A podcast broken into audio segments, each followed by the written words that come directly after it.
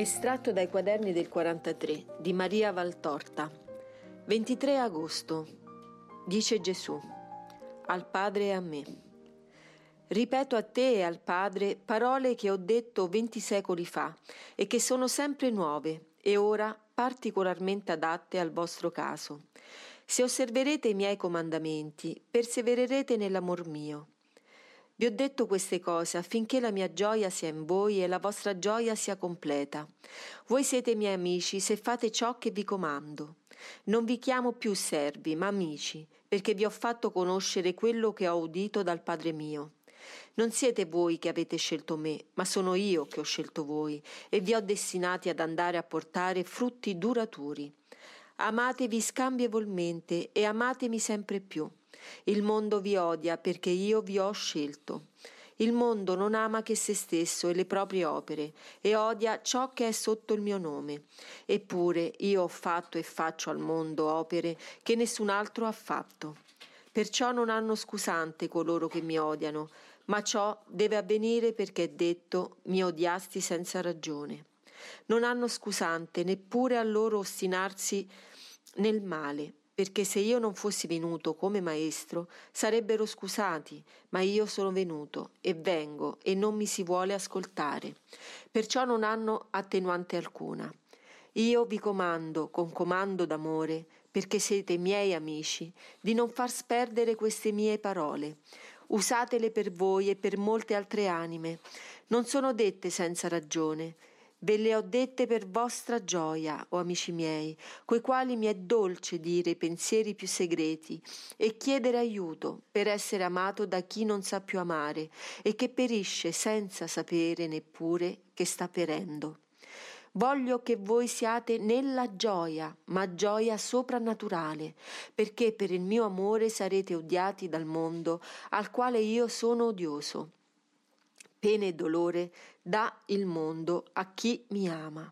Ma non importa, io vi dico, perseverate nel mio amore, io sarò la vostra ricompensa.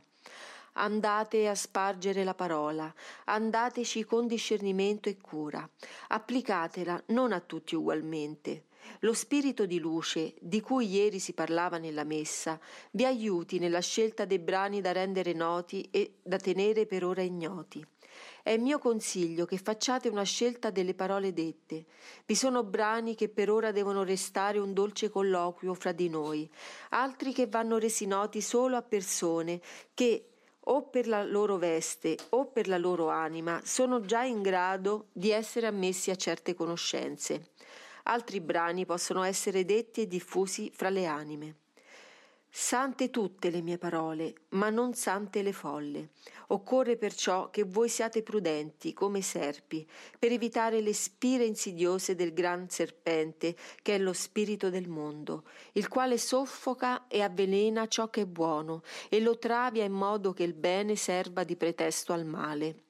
I momenti in cui vivete, poveri amici miei, sono ancor più colmi di astio e di spirito contrario a Dio di quanto non lo fossero quando io venni giudicato da un pugno di uomini resi pazzi dal peccato.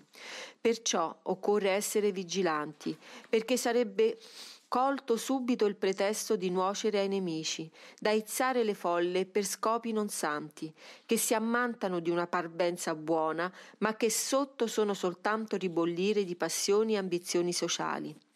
La mia parola di verità non deve servire alla menzogna, la mia parola di misericordia non deve servire alle vendette. Attenzione dunque.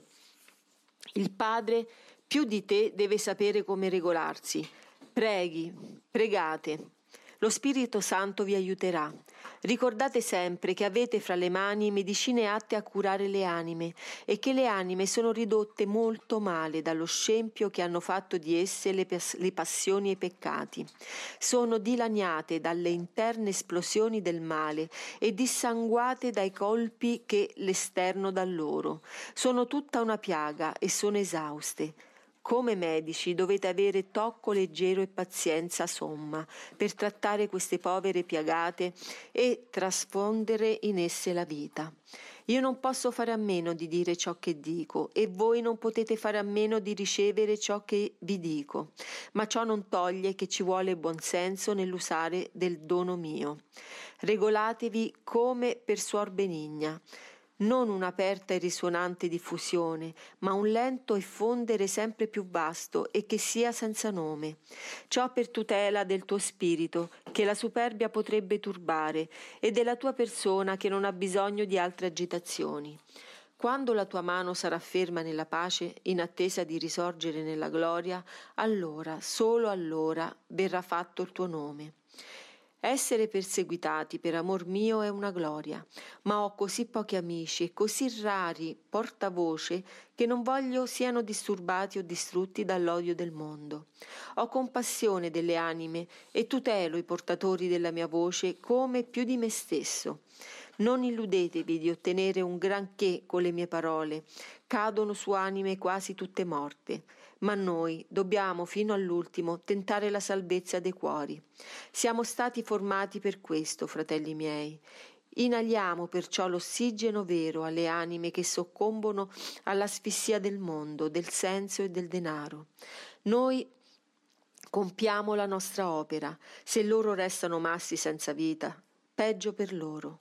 Ti ho parlato con parole di venti secoli or sono, perché sono sempre recenti e sempre dolci come allora, perché io sono eterno e fedele, e voi, che vi succedete nei secoli, siete sempre i miei apostoli dell'ora presente, i miei amici, gli esecutori della volontà del Padre e dei desideri miei.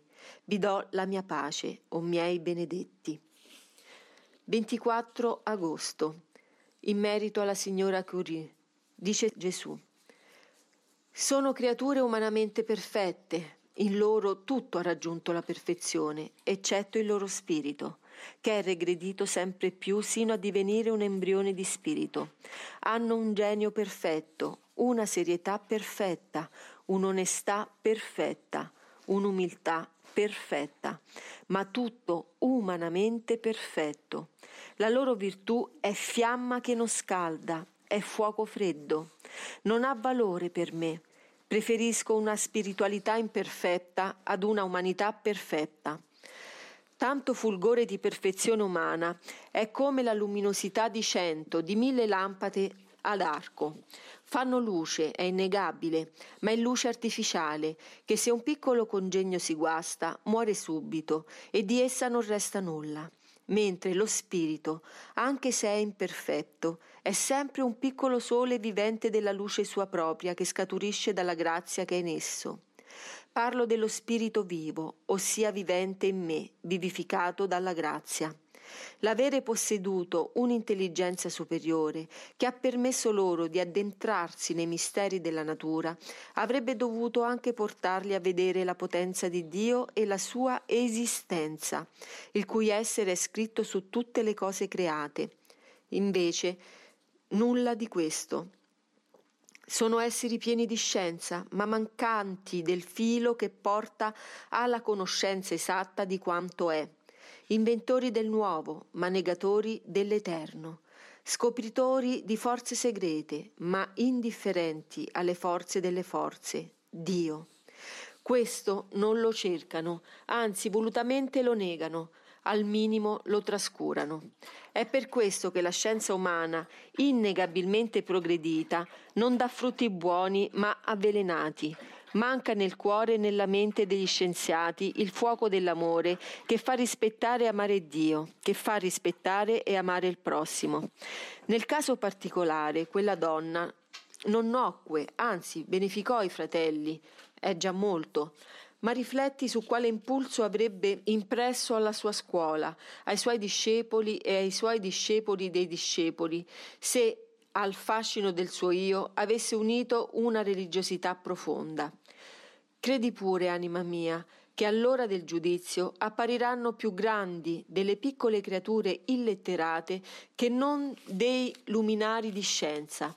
Le prime rese accese dall'amore, saranno vive stelle del mio cielo. Gli altri, seppur non li condannerò per il bene che hanno compiuto umanamente, saranno semplicemente nebulose del mio paradiso, saranno i salvati dalla mia misericordia, senza merito alcuno da parte loro, salvati più per le preghiere dei beneficiati da loro che per se stessi. Ora dimmi, preferisci essere una piccola nullità nel campo del sapere ed esser mia, molto mia, in questa e nell'altra vita? O ti sarebbe piaciuto essere astro qua giù e opaca nebulosa lassù? So già la tua risposta e per questo ti dico, hai risposto saggiamente. Va in pace. 25 agosto.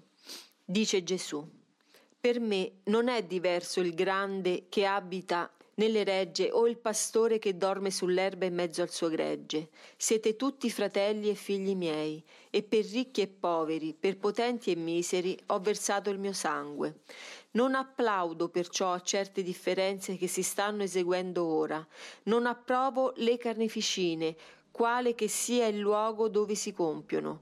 Non le approvo perché contraria alla carità e perché serio motivo ai deboli per disperare ma non approvo neppure che ci sia chi, sfruttando una posizione di privilegio, si salva lasciando altri luoghi sotto la tormenta diabolica. Però sappi che io sono là dove i miei soffrono, sono perciò dove più vivo è il pericolo e imminente la sciagura, là dove si muore per opera dell'uomo, là è il Redentore che assolve e benedice.